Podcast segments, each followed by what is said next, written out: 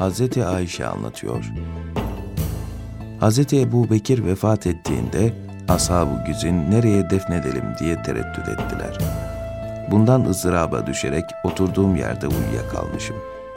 Kulağıma dostu dosta kavuşturun diye bir nida geldi. Uykudan uyanıp bu olayı ashab-ı kirama aktardım. Onlar da aynı sesi duymuşlar. Hatta mescitte namaz kılanlar bile aynı sesi işitmişler. Müşavereye ihtiyaç kalmayıp tereddütler ortadan kalktı, Resul-i Ekrem'in yanına defnettiler.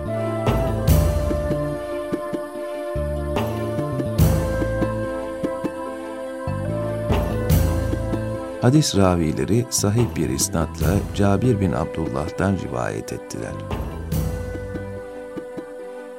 Hz. Ebu Bekir vefatı anında ben vefat ettikten sonra beni Resulullah'ın kabrinin olduğu evin kapısına götürün. Kapıyı çalın, eğer kapı açılırsa beni oraya defnediniz diye vasiyet etti. Cabir bin Abdullah diyor ki, vefat ettikten sonra biz onu alıp vasiyeti üzere kapıyı çaldık. Ebu Bekir'e getirdik. Senin yanına defnolunmak istiyor dedik. Kapı açıldı, kapıyı kimin açtığını anlayamadık. İçeri giriniz, onu defnediniz diyen bir ses duyduk. Halbuki biz hiçbir kimse görmedik.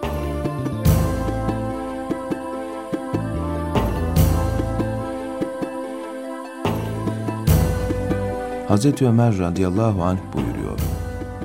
Hz. Ebu Bekir'in bir gecelik veya bir saatlik ameline karşılık ömrüm boyunca yaptığın bütün amelleri mümkün olsa değişirdi. Hz. Ömer'e sordular. Ya Ömer, Hz. Ebu Bekir'in bir gecelik ameli neydi? Hz. Ömer de Allahü Teala hicreti emir buyurduğu gece bunca ashabı arasından Hz. Ebu Bekir'i Resulullah'a arkadaş tayin etti. Hak Teâlâ'nın yanında ve Resulullah'ın indinde kıymeti fazla olmasa bu saadete eremezdi. İşte Hz. Ebu Bekir'in bir gecelik ibadeti budur. Bir saatlik ibadetine gelince, Resulullah sallallahu aleyhi ve sellem ahirete intikal edince Arapların çoğu mürtet oldular. Ben Hz. Ebu Bekir'in yanına gidip mürtetlere birkaç gün mühlet vermesini söyledim. Hz. Ebu Bekir ise, Ya Ömer, bu din kemale erip kuvvet bulmuştur. Bundan geri dönüş yoktur. Allah Kur'an-ı Kerim'de bugün dininizi kemale erdirdim. Üzerinizdeki nimetimi tamamladım buyurmuştur.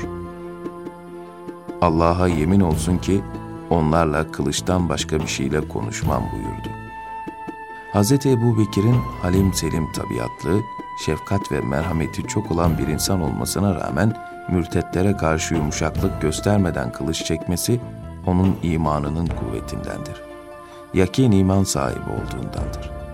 İslam'ın bundan sonra zeval görmeyeceğine inandığı için böyle kesin cevap vermiş, mürtetler üzerine cihat açmıştı. Onun kalbi şerifleri Resulullah'ın kalbi şeriflerine muvafık olup imanının kuvveti ve sıdkı yüksek bir mertebeye erişmişti. Kimse onun mertebesine yetişememiştir. Hz. Ömer'in Hz. Ebu Bekir hakkında böyle şehadet etmesi onun ne büyük bir mertebede olduğunu gösterir. Onlara gerçekten muhabbet besleyenler dünya ve ahirette mahrum kalmazlar.''